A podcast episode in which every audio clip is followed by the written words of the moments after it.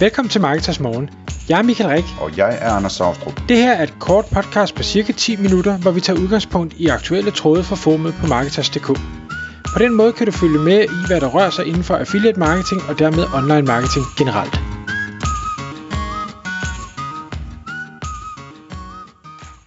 Godmorgen Michael. Godmorgen Anders.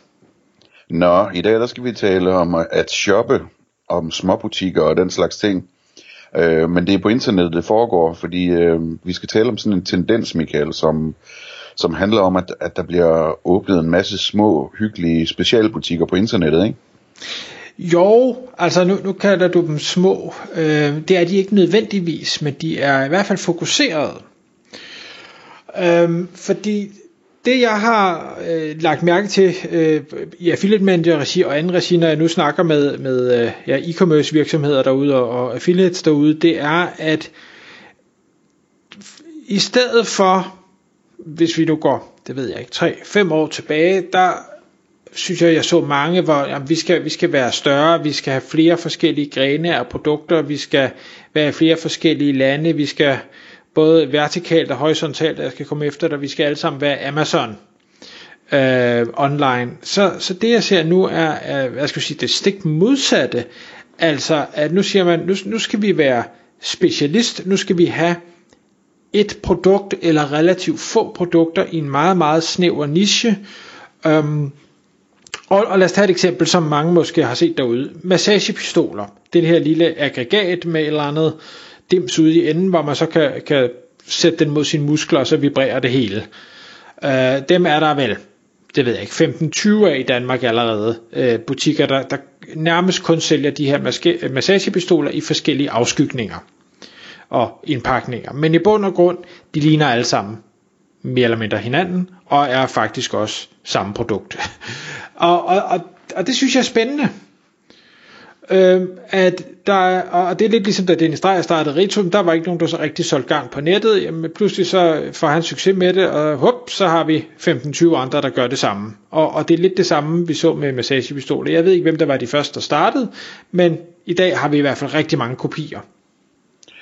Ja, det, altså vi har jo talt lidt om det før, det her, eller en hel del om det her før, med ligesom årets hit, ikke? Altså at, at massagepistoler lige pludselig gik fra at være noget, der var så dyrt, så det kun var øh, fysioterapeuter, der havde råd til dem, til at være et produkt til 1500 kroner eller et eller andet, som, øh, som man kunne øh, bestille hjem i god kvalitet fra Kina for 200-300 kroner måske, ikke? Og så sælge til 1500 eller lidt billigere end det øh, til forbrugerne.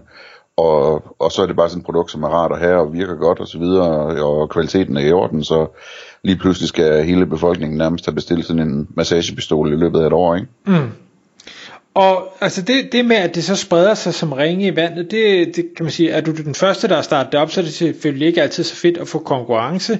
Omvendt, så det, at der pludselig er en masse konkurrence, og alle forsøger at øh, brande og markedsføre og råbe op omkring det her produkt, det tror jeg bare hjælper alle samlet set.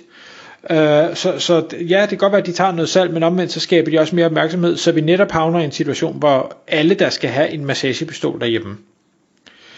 Og øh, det er også fedt for affiliates et eller andet sted, at øh, de her specialbutikker netop vælger at source produkter i Østen, høj kvalitet stadigvæk, eller fornuftig kvalitet i hvert fald, jeg har ikke prøvet dem, så det kan jeg ikke udtale mig om.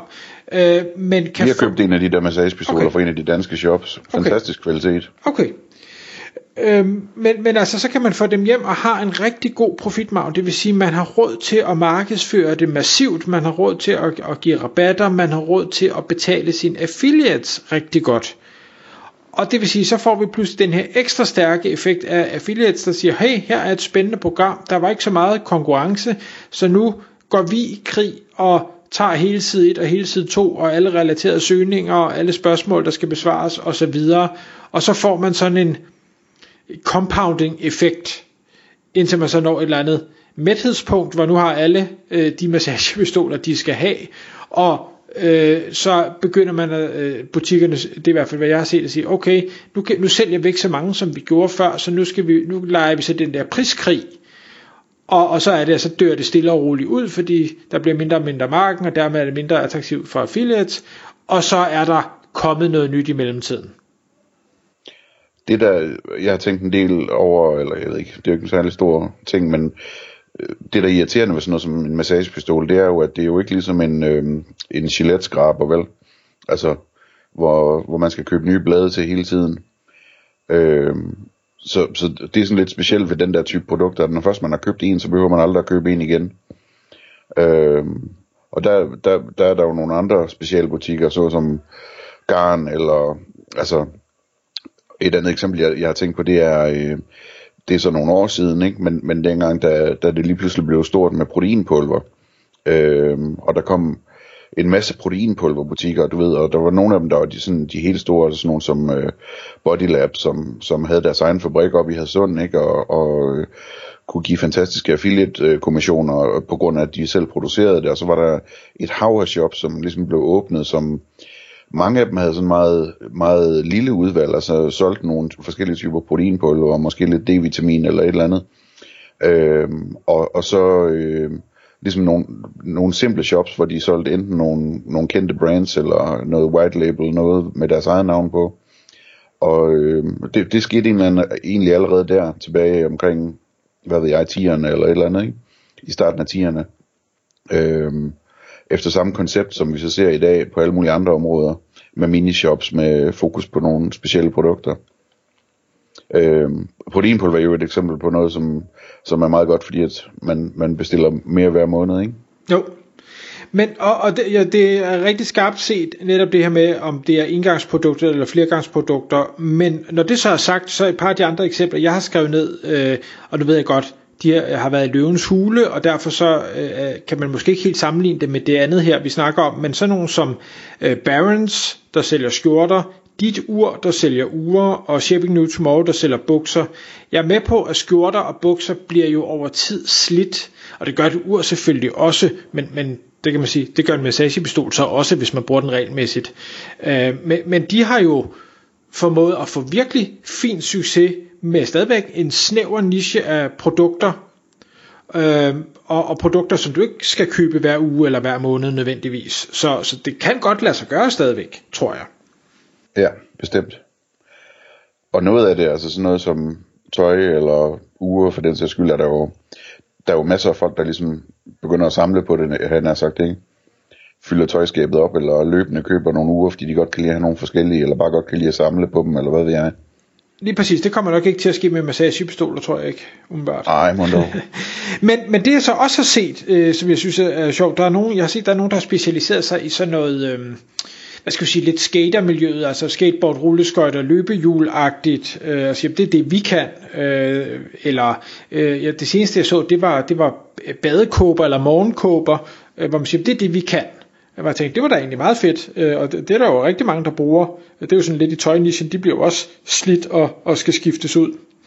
Øhm, men alt det her, uanset hvad det er for nogle trends, øh, som folk kan se, så, så fornemmer jeg, at der er rigtig mange derude nu, der har ligesom set, hov, jeg har formået at få sat det her og bygge en shop i proces. Jeg har formået at læse trends, jeg har formået at source produkter, jeg har formået at white label dem, øh, jeg har klaret logistikken, Øh, jeg har øh, formået at sætte en shopløsning op sådan relativt hurtigt. Marketing er ligesom sat i system. Økonomi og data og sådan noget. Det hele det, det kører. Og det synes jeg er mega spændende, fordi hvis først du har shopskabelsesprocessen øh, sådan fuldstændig skemalagt, så kan du først trykke på speederen og sige, okay, nu så jeg ikke et produkt ad gang, nu så jeg måske to eller tre eller fem.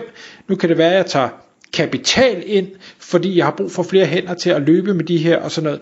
Og, og, og det synes jeg jo er, er mega fedt, både for hvad skal jeg sige, kundeoplevelsen, shopoplevelsen, øh, men i særdeleshed også for affiliates derude, at sige, hey, nu begynder vi måske, i stedet for at vi skal nøjes med de her lave kommissioner på de store Amazon shops, øh, så kan vi nu pludselig øh, hvad hedder det, begynde at sælge nogle produkter, øh, hvor vi har en langt bedre kommission, og derfor kan vi tjene langt flere penge ja, det er ikke de super branded produkter, det er jo ikke øh, Gucci og øh, Hugo Boss og, og de der brands, som er bygget op over rigtig mange år. Det er nogle enten no-name eller meget lidt kendte produkter, fordi de først lige er kommet på markedet, og først lige er ved at blive branded.